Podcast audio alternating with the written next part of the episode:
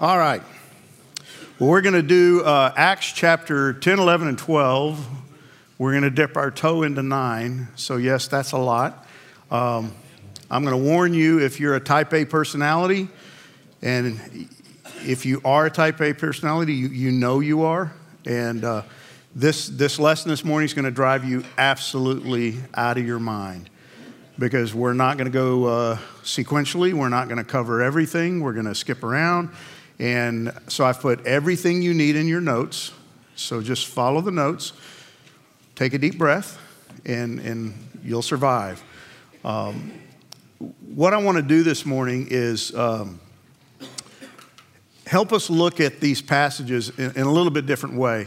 We know we're looking at history, right? We're, we, this is the history of how the church was formed, written by Luke, uh, written to a guy named Theophilus and he's telling him all the things that happened since Jesus left, the Holy Spirit came, how the church was formed. Uh, and he's going to take it all the way up until um, Paul ends up in Rome in prison. So it's history. But, but I'm trying not to approach it just as history because I'm trying to get us to look at it a little bit more closely in terms of what does that have, have to do with us? What does it have to say to us? And so this morning we're kind of, kind of look at it in a different way. And I want to preface it with this. And I'm going to read this and then we're going to pray and we'll, we'll jump into it. But this is from uh, Romans chapter 8. It's a verse you're very familiar with. It's the verse everyone quotes to you when you're going through difficulty. And it's the verse they quote to you that you can't stand that they quote to you because they have no idea why they're quoting it to you. It's just, it sounds right. It sounds good. So this is it. And we know that God causes everything to work together for the good of those who love God and are called according to his purpose for them.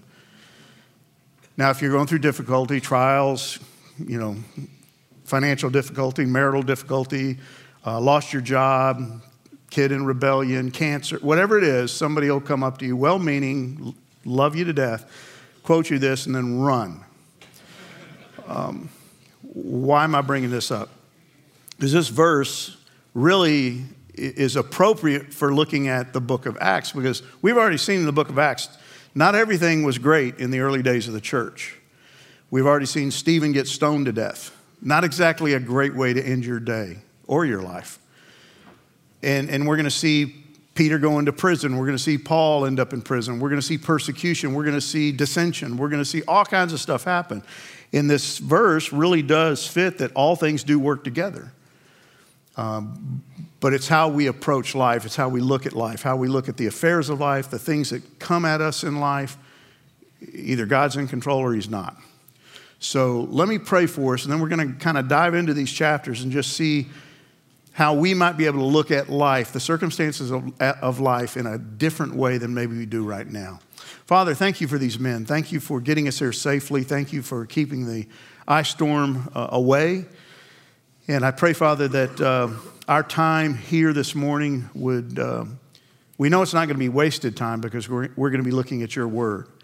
And your word never uh, is wasted. And we know that your Holy Spirit is here, and we know that you're going to speak. And I just pray that you would help us to listen and help us to walk away different than how we came in the door. We love you, and we pray all this in Jesus Christ's name. Amen. All right, so. I want to open up with a poem because that's what preachers do. Uh, this is from a guy named William Cowper. I think, think it was written in the 1700s, and you're probably familiar with it. And this is just one part of it. He says, God moves in a mysterious way his wonders to perform. Again, this fits this book because we've seen God working in kind of strange ways, mysterious ways, doing things that we wouldn't expect, um, all in order to accomplish his divine will. And, and what's interesting is he gets this from Isaiah 55, verses 8 and 9, which we looked at last week. And here's God telling you and I something about himself. He says, My thoughts are nothing like your thoughts. Now, you get that. You understand that. You, are not going to argue that. You just don't like that, that his thoughts are not your thoughts. Well, God, you know, I've got some good thoughts. I got, I got an idea of how I think you might handle my life a little bit better than you currently are but his thoughts are not like your thoughts. My ways are far beyond anything you could imagine. For as the heavens are higher than the earth, so are my ways higher than your ways, and my thoughts higher than your thoughts. Sometimes when, reading through the book of Acts, um, I can't help but go, Why? Why did you do it that way? Why did you let that happen? Why did you cause that to happen? Why, why would you, God, think that that could be beneficial? And again, the stoning of Stephen is a perfect example. Um, the dissension that takes place within the church, why did that have to happen? Why does it still have to happen today? Why can't we all just get along? And it goes back to trust me. My thoughts are not your thoughts, my ways are not your ways. How marvelous are the ways of God. So I've titled this lesson, I Never Would Have Dreamed. Now, the main reason I did it initially was because there's two dreams in the chapters we're looking at. One's by a guy named Cornelius, who's a Roman. He gets a vision from God, and the other one is by Peter, leader in the church, and he gets a vision from God.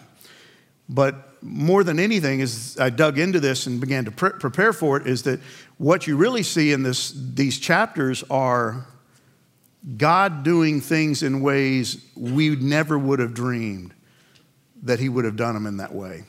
And, and especially for the early disciples, the 120 who were in the upper room on that day, and those who come to faith, and especially the Jewish disciples who were followers of Jesus, really struggled with how God was doing things. It, it, it didn't fit how they thought. So we're going to see in chapter 9, uh, Saul gets literally blinded by the truth, runs into the resurrected Christ, loses his sight, but he gains salvation. Now, we're not going to look at that this morning because I'm, I'm kind of saving the uh, conversion story of Saul till later because uh, all throughout the book of Acts, he tells that story over and over again. And it's, it's repeated.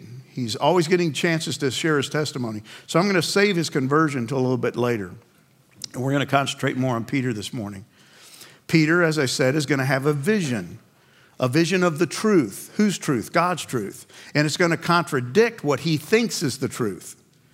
And it's going to rub him the wrong way. You're going to see Jewish believers who go out.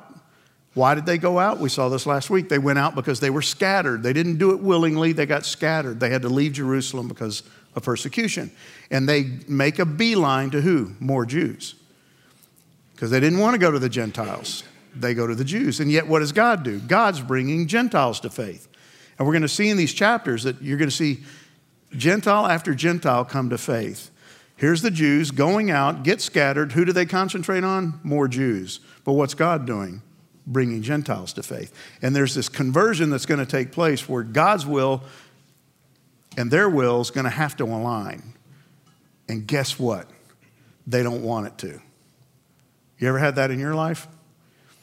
You know, some of us say, well, God, I wish I just knew God's will. I'm going to guess that most of the time you know God's will, it just doesn't match your will. All right? I don't want to do that.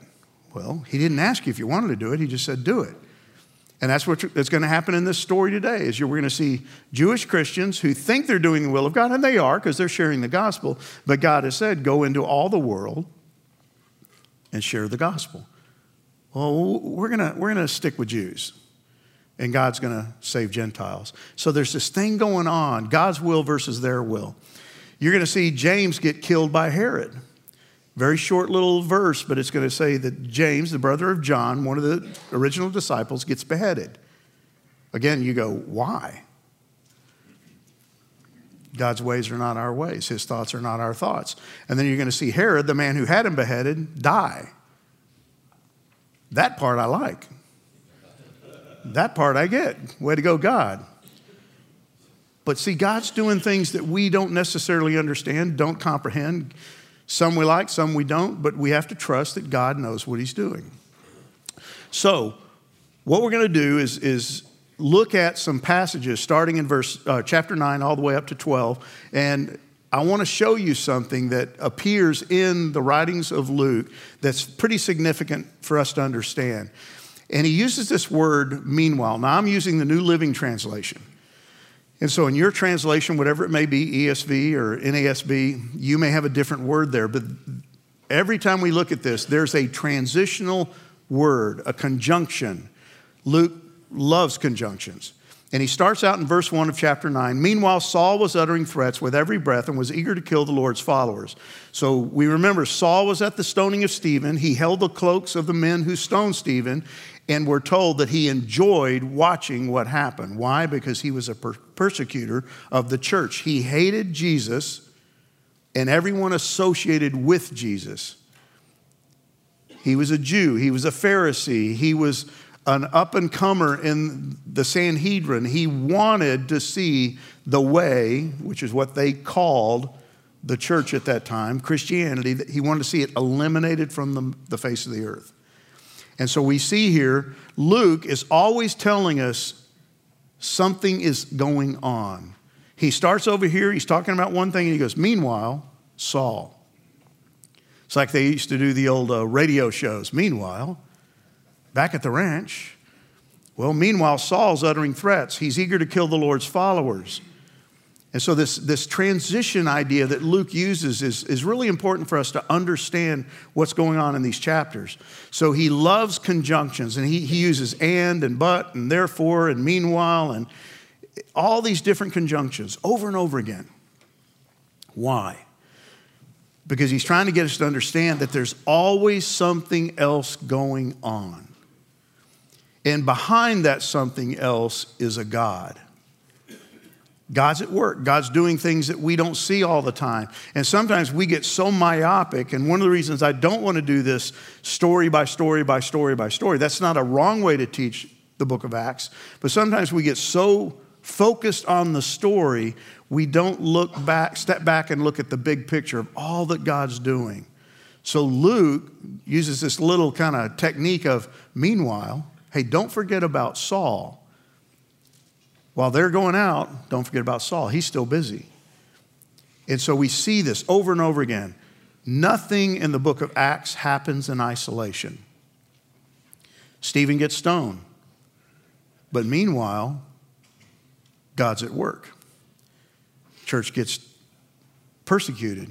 Church gets scattered. People come to faith. God's doing his thing. And you're going to see over and over again in the, these chapters people coming to faith in the midst of difficult times and seeming tragedies. So, this idea of meanwhile is going to kind of be our theme this morning. Skip to verse 32 of chapter 9. Meanwhile, Peter. So, meanwhile, Saul, he's doing his thing. Meanwhile, Peter traveled from place to place and he came down to visit the believers in the town of Lydda. And we'll dig into this in just a second. So, once again, meanwhile. 11, verse 19. Meanwhile, the believers who had been scattered during the persecution after Stephen's death traveled as far as Phoenicia, Cyprus, and Antioch of Syria. So Saul's doing his thing, Peter's doing his thing. The Jews who got persecuted and left are doing their thing. Things are happening in conjunction at the same time, and we're getting a picture of it. Peter didn't know what Saul was doing. Saul didn't know what Peter was doing. Peter probably didn't know what these Jewish believers were doing because things are going on and God's in control of all of it. And see, you and I live our lives in isolation, and we live, you know, well, I got my problems, you got your problems, and I'm thinking about my day, and you're thinking about your day, and I really don't care what's happening in your day, unless your day affects my day. And yet, God's at work in ways that we can't see. Skip to chapter 12. About that time, same basic wording, same basic phrase. About that time, King Herod Agrippa began to persecute some believers in the church, and he had the apostle James killed with a sword. So you got Saul, you got Peter, you got the Jews, now you got Herod. He's doing his thing. All of this stuff seems to be happening, in isolation, but it, it's all under the sovereign control and will of God. And I want us to look at life that way. I want us to learn to look at life that way. That, you know, if you walk out of this building this morning, you get into your car and it won't start because you left the lights on or whatever, or you got a flat. Here's what you'll do you'll get angry, you'll get frustrated, you'll think, why me? Why did this happen? I don't need this right now. I never should have gone to Bible study. I didn't want to get up this morning. I can't believe this happened. And you're going to need to stop and go, but meanwhile, God's doing something. I just don't know what it is yet. There's a purpose behind this, there's a reason behind this. God may be teaching you patience, which every guy in this room could use more of. It's that thing you're never supposed to pray for, but you don't need to. because he's going to bring it anyway. Patience is something we all need. So, this idea of meanwhile, about that time, God's at work, God's doing things. Chapter 12, verse 24. Meanwhile, the word of God continued to spread in spite of persecution, in spite of Herod, in spite of the death of James. Guess what? God's still doing his thing, and there were many new believers. Meanwhile, meanwhile, meanwhile. Over and over again, we see it. So, Paul's busy persecuting. Actually, he's Saul at this point. He's busy persecuting, but guess what? God's redeeming. You know, if we could, we could go look at chapter uh, 8 and 9 and look at what he's doing to persecute and get focused on that and go, gosh, I can't believe that. But Luke wants us to stop and go, but meanwhile, as bad as that looks, meanwhile, guess what? God's at work. People are coming to faith.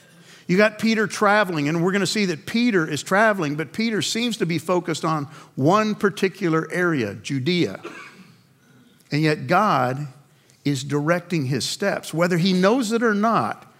I think we see in Peter, even though he's, he's beginning to understand that God wants him to go beyond Jerusalem, beyond Judea, to Samaria, to the ends of the earth, he's still got this Jewish focus. And yet, God is directing his steps and putting him in touch with people he doesn't really understand yet.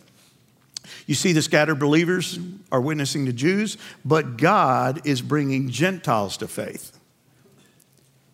See, I, I, I can think I'm doing God's will when really I'm kind of skirting God's will, but I'm not going to prevent God's will.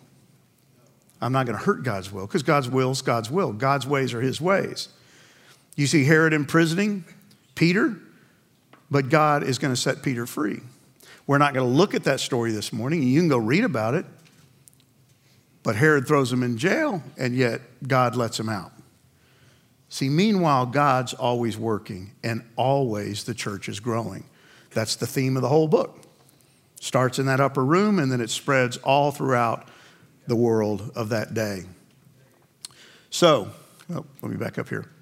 The church had peace throughout Judea, Galilee, and Samaria. So the church is growing, right? They're scattered. They've moved into Samaria. We've seen Peter go into Samaria. It became stronger as the believers lived in the fear of the Lord. And with the encouragement of the Holy Spirit, it also grew in numbers. Then it says, once again, meanwhile, Peter traveled from place to place, and he came to this place called Lydda. We just looked at this. And he meets a man named Aeneas. Now, Aeneas is a guy who has a problem. He's bedridden, he's lame, and he's going to have this encounter with Peter. So, once again, Peter is moving out. We're told that he's traveling, he's going places, and he goes to places in Judea. Remember, what did Jesus say? Start in Jerusalem, go to Judea, into Samaria, to the ends of the earth. And Peter's kind of kind of doing it. He finally got out of Jerusalem. He's looked into Samaria. He saw people come to faith. He laid hands on people. They got the Holy Spirit. And now he's in Lydda, which is in Judea. And whether he realizes it or not, and this is kind of inter- interesting to me, is that I think he's got a Jewish focus. I think he's still thinking, I'm going to concentrate on Jews because I am one. And yet he goes to these towns where they're probably 50 50 Jew Gentile. And so, even though he and the other Gent- uh, Jewish believers are kind of focusing on Jews, God is bringing Gentiles to hear them. Because what does God want? Jews and Gentiles. That's his will, that's his way, and he's making it happen. So he runs into this guy named Aeneas. We don't know a whole lot about Aeneas other than the fact that he's probably a Hellenistic Jew and he's been bedridden for eight years. Now, there's been days in my life where that sounds attractive. You know, to just stay in bed for eight years, um, I don't think it's as good as it sounds. This guy had never been able to get out of bed because he was lame. We don't, we don't know why, we don't know what happened, but we do know that God sovereignly brings these two men together. And it tells us Peter said to him, Aeneas, Jesus Christ heals you. Get up and roll up your sleeping mat. Now, um, Jonathan talked about this three weeks ago, maybe four weeks ago, and brought up the idea that has anybody in this room ever done something like this? You ever seen somebody who's crippled or somebody who can't walk or somebody who's blind and walk out and go, yeah, get your sight back. Come on, let's go. Get out of that wheelchair. Come on. This is pretty incredible stuff. This is faith in action. He's just speaking to this guy and he says, Get up. Jesus Christ heals you. And what happens? He was healed instantly. And the whole population of Lud and Sharon saw Aeneas walking around and they turned to the Lord. What's the purpose in the healing? Was it so Aeneas could walk? No, that's secondary. His healing was in order to attract attention to the gospel and to validate the one speaking the gospel to show that this man really was from God. Peter was speaking on behalf of God. It's the same thing with the miracles that Jesus did. Jesus didn't heal everybody, did he? Jesus didn't feed everybody. Jesus didn't fix everybody's problem. But every time he did those things, it was to draw attention to the power that he had and that it came from God and that he was the Messiah. Same thing true here. You see Peter, you see um, Stephen was able to do the same things. You, you're going to see that last week Philip did the same things over and over again. Paul's going to do the same things. And people came to faith. That's the point. But see, guys, I think God still wants to do amazing things in our context. God still wants to save people. God still wants to heal people. God still wants to do miracles so that He can draw attention to himself, his power, and what he's doing. So he heals Aeneas. And then it moves directly into another interesting story Tabitha. Tabitha. What happens? Well, she's this believing Jew. She's a disciple. So you got Aeneas, who's probably Greek. You've got Tabitha, Tabitha who's probably a Jew. And interesting how Peter's probably going out thinking about Jews. He gets to heal a, Gentile. Now he's going to get to do something incredible for this Jewish woman. And she's got two names Tabitha is her Hebrew name, Dorcas is her Greek, Greek name. If I'm her, I go by Tabitha. You know, how in the world did I get this Dorcas name? But Tabitha is a wonderful woman. She's well respected. She's well loved because she feeds people. She makes clothes for widows. She's loved by the community.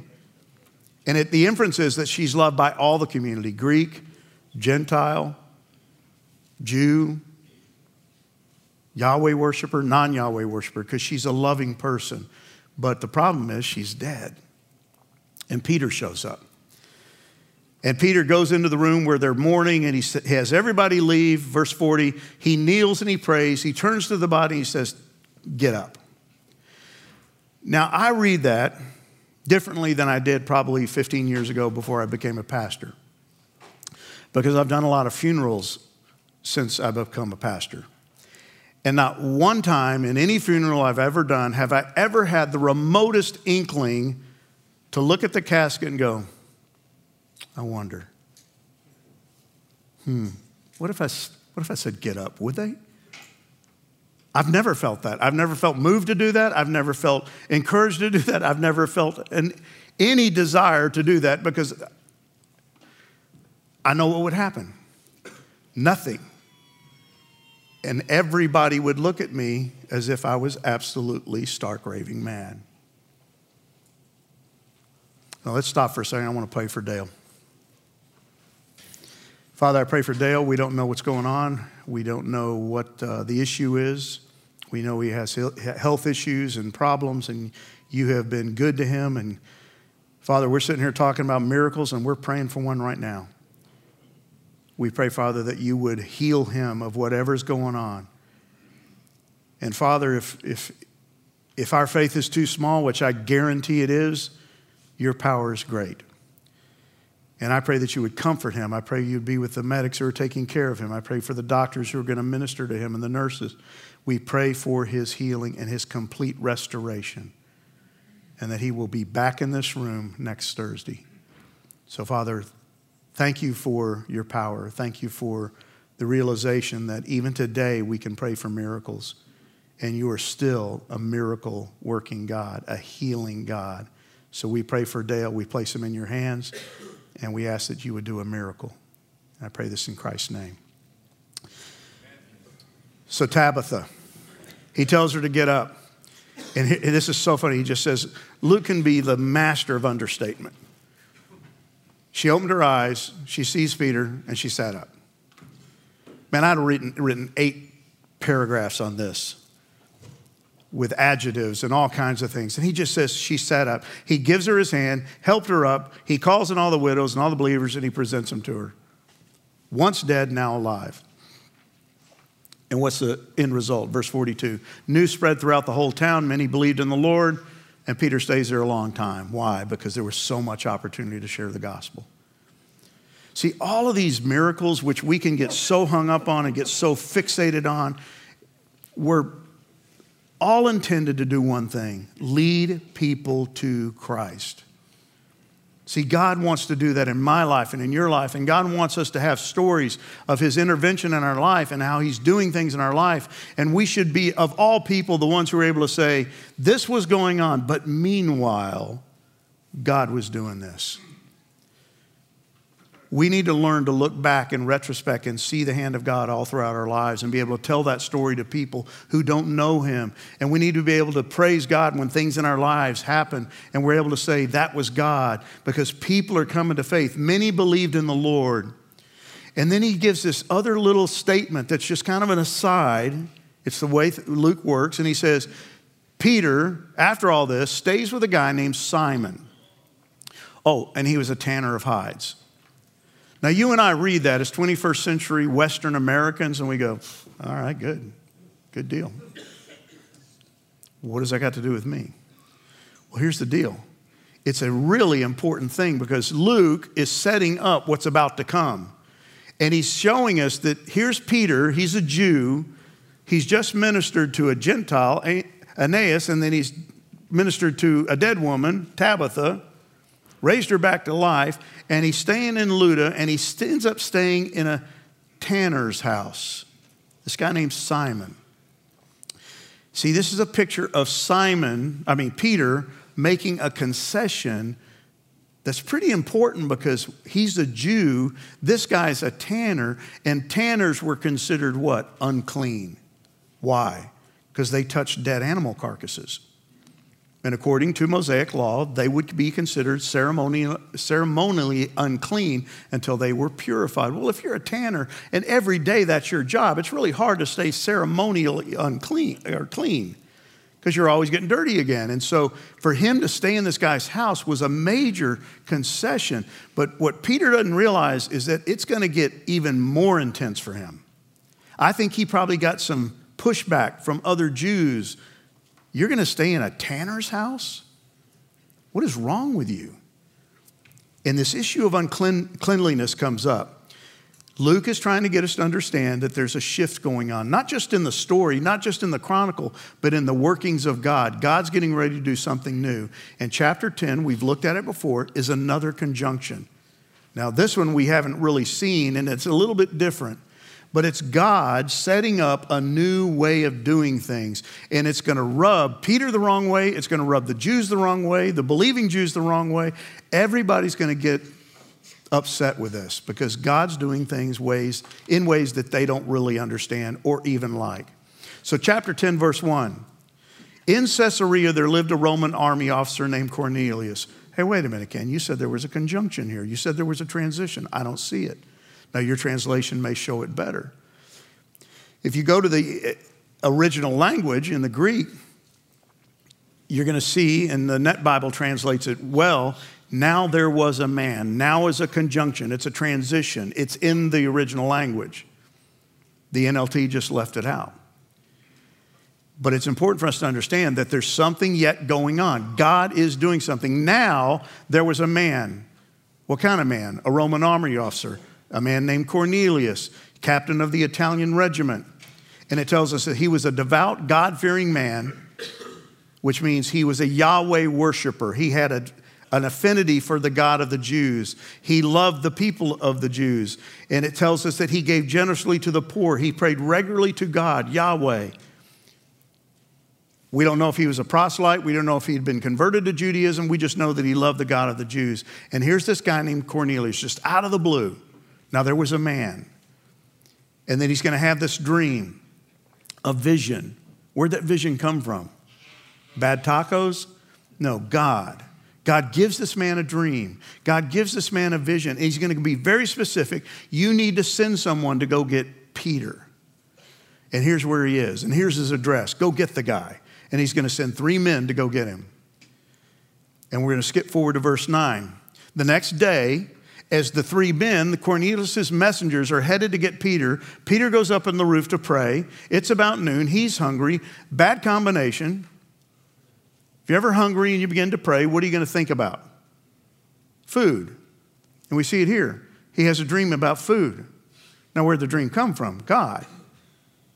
But he dreams about something really, really interesting because God gives him this vision. He falls into a trance. The sky opens and he sees this large sheet being let down from the four corners. Now, what's important for you to understand is where does this sheet come from? Heaven. Now, he's in a trance. He sees a sheet. It's coming down from heaven. And what's it full of? All sorts of animals, reptiles, and birds. Then he hears a voice.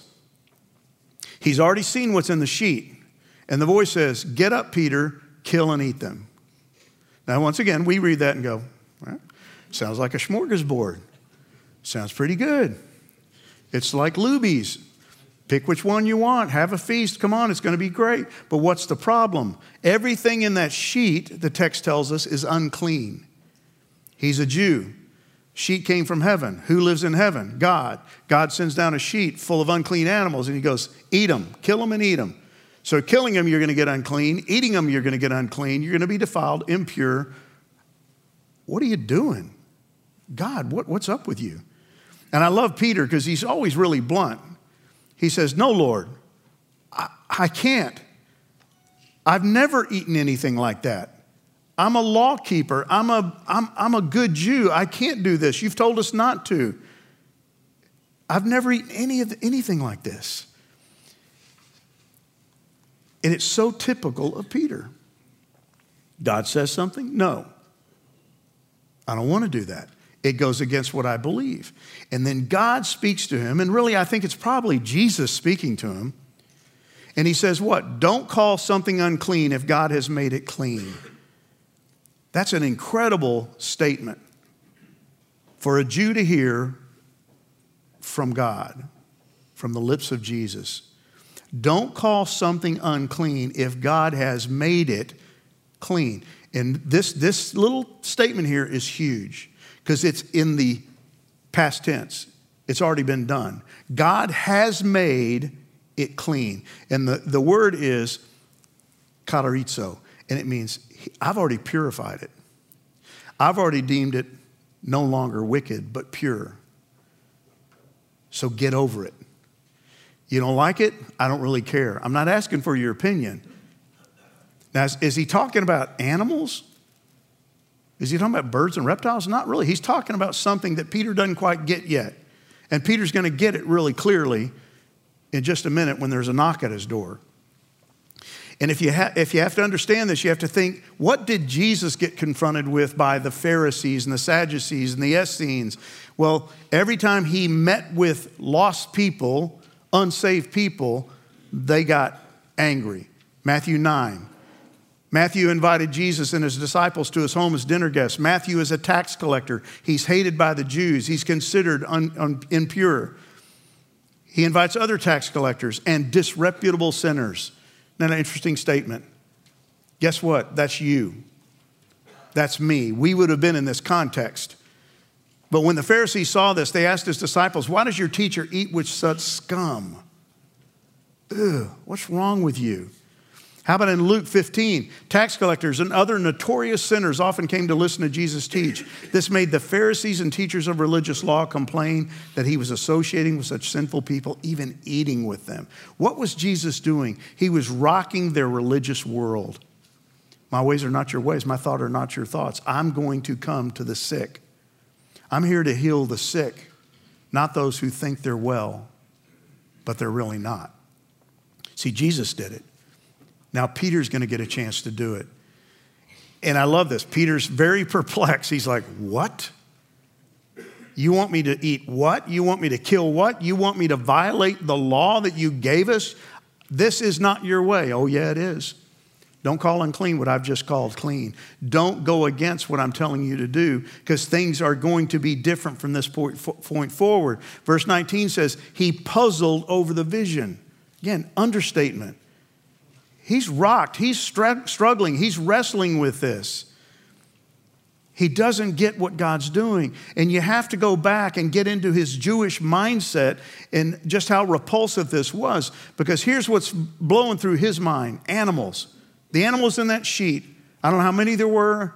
I don't know what breeds there were, but there were, they were all unclean. And Leviticus tells us God said, You may not, however, eat the following animals. And then he gives us this lengthy list, and we're not going to read it, but they were in that sheet. How about reptiles? 11:10 You must never eat animals from the sea or from rivers that do not have both fins and scales. They are detestable to you. Yeah, they still are to Peter kill and eat. What, have you lost your proverbial mind, God? Have you forgot what you told us? No. How about birds? These are the birds that are detestable to you. You must never eat them the griffin vulture, the bearded vulture, the black vulture. And he starts listing these birds, most of whom I've never heard of, and most of which don't even sound appetizing. But he says, Eat them. And, and Peter says, I can't. I, I, I, don't, I don't get what you're doing. This is, this is obscene to me, it's repulsive to me. I don't want to do this. And he says no to God. But see, God's preparing him for something incredible that's about to happen. And he's got to get all of these guys, Peter and John and all the apostles, and he's got to get them on board that this is my will for you. It's different than what you think. But he says, No, Lord. And he was always saying no to the Lord. If you know anything about Peter's life prior to Christ's death, he was always arguing with God. And here's just an example. Jesus told the disciples, I'm going to Jerusalem. I'm going to be tried. I'm going to be persecuted. I'm going to be crucified. And what did he say? Heaven forbid, Lord, this will never happen to you. And what did Jesus say to him? Get behind me, Satan. You don't, you don't want my will, you want Satan's will. See, God's doing things in a different way, and He's trying to get these men to understand that it's going to be a new day, a new way. It's my way, not your way. So Peter goes, the men come, they knock on the door, he goes with them. He shows up at Cornelius' house in Caesarea, and he, he tells them, You know, it's against our Jewish laws for a, a Jewish man to enter a Gentile home like this or even associate with you. What a way to greet these people. You know, I shouldn't even be here because you're Gentiles and I'm a Jew. And he says, But God has shown me that I should no longer think of anyone as impure or unclean, so I came without objection. You liar. Yes, you did. It was all objectionable to you, but you knew it was God, so you went. But something incredible happens in this story. He gets it that God, it wasn't about animals in a sheet, it was about unbelieving Gentiles who God wants to redeem who God considers worthy of his gospel, worthy of his grace. So Peter tells them all about the Lord. And as Peter was saying these things, the Holy Spirit fell upon all those listening to the message. The Jewish believers who came with Peter were amazed that the gift of the Holy Spirit had been poured out on the Gentiles too. Now, if you go back and you think about the chart I gave you last week, that showed you the different occasions of how the Holy Spirit came. This is yet another occasion where it's different.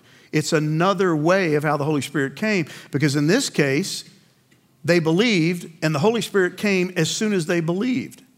No laying on of hands, and then they got water baptism. That's why I claim that the book of Acts is descriptive, not prescriptive, because it's different almost every time how it happens. But the whole point is that Something new was happening. These people, Gentiles, Romans for the most part, get the Holy Spirit, they get salvation, they speak in tongues just like they did in the upper room on the day of Pentecost. And these Jewish believers who came with Peter are like, this is weird. I can't believe this. And Peter goes, Well, they got the Spirit, they spoke in tongues, they got exactly what we got, so anybody have a problem with them getting baptized? Guess not. And they did. They were baptized in the name of Jesus. So, once again, God is doing incredible things. And what's interesting is as soon as we see this, we go to chapter 11, and news reaches the apostles and the other believers in Judea. They find out, and something's going to happen. The Jewish believers criticized him. See, once again, God's doing a great thing, God's doing a new thing, and what happens? These Jewish believers, believers in Jesus Christ, have a problem with it. Why? Because they were Gentiles. And they say, You entered the home of Gentiles and even ate with them. What is wrong with you? And so he's got to explain to them all that happened the dream, the sheet, the animals, the uncleanliness, and how God is new, doing new things. And yet he gets pushback, he gets criticism. See, God's ways are not always going to be understood or appreciated by people who even love God. See, things are going to happen in your life, and, and they're not always going to agree with you. Even your own family members are not going to agree with what God is doing, or they're going to interpret it differently, and they may even criticize you on decisions. I know there are guys who have, every year when we go to Brazil and we ask you guys to sign up and go with us to make disciples, there are guys who say, Man, I want to go, but my family doesn't want me to go. Don't listen to your family, listen to God. Listen to what God's telling you to do. Even your loved ones will sometimes disagree with God because they don't yet get what God's doing. And that's exactly what we see happening here. Sometimes God's children are his worst critics, and sometimes it's you. That can't be of God. There's an interesting story as we move later on into the life of Paul. Paul is going to be told by the Holy Spirit to go to Jerusalem, and he's told you're going to suffer there. And his friends, his well meaning Christian friends, get a vision from the Holy Spirit that says, Paul's going to Jerusalem, he's going to suffer. And they immediately go to Paul and say, Don't go. But the text never says that the Holy Spirit told them to do that. The Holy Spirit never told them, Oh, yeah, and convince them not to do it. Agabus, the prophet, shows up and he says, If you go to Jerusalem, you're going to be bound and you're going to suffer. Don't go. The Holy Spirit never told him to say that. And Peter reacts, or Paul reacts and says, Even if I have to die, I'm going because I've been commanded to go. See, even your well meaning friends will give you well meaning, loving advice that is unbiblical and unspiritual because they don't get what God's doing. That's why it's important for us to listen to Him because if you fail to recognize God's will, it will always result in ill will. And sometimes we see things happening in somebody else's life and we go, I don't think that's a good idea. Well, you better be real careful that your little premonition is coming from the Word of God and not from your, just your mind. Because God works in ways we don't understand. 1119, meanwhile, the believers who'd been scattered, they're going to Phoenicia, to Cyprus, to Antioch. They're going to all these places. They're preaching the Word of God, but only to Jews.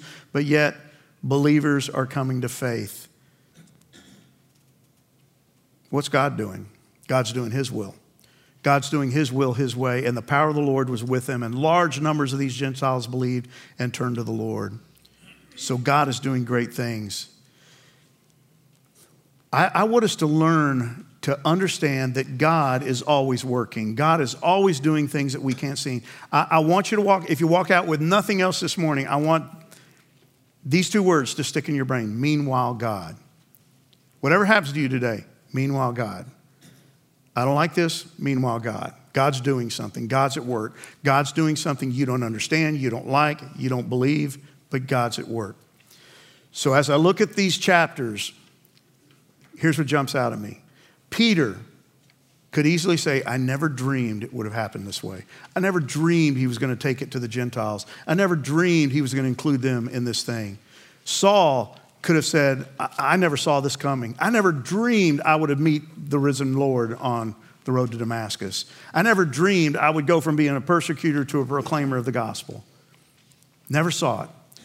Cornelius, who would have thought that me, a Roman officer, would become a believer in Jesus Christ?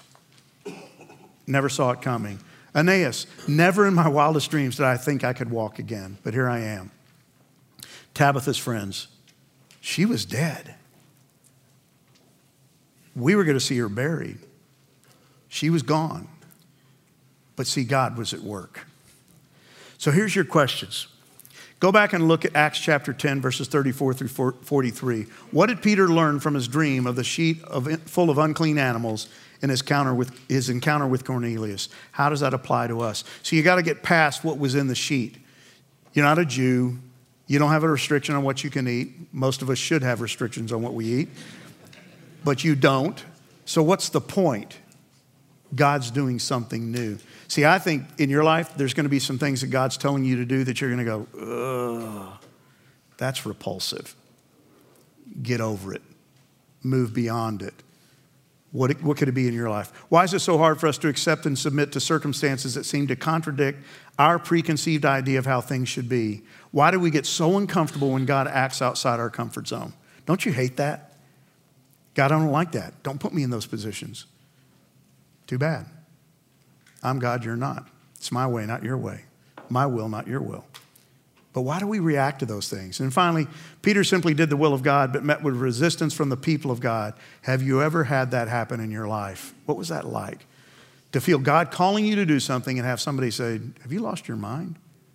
Why in the world would you do that?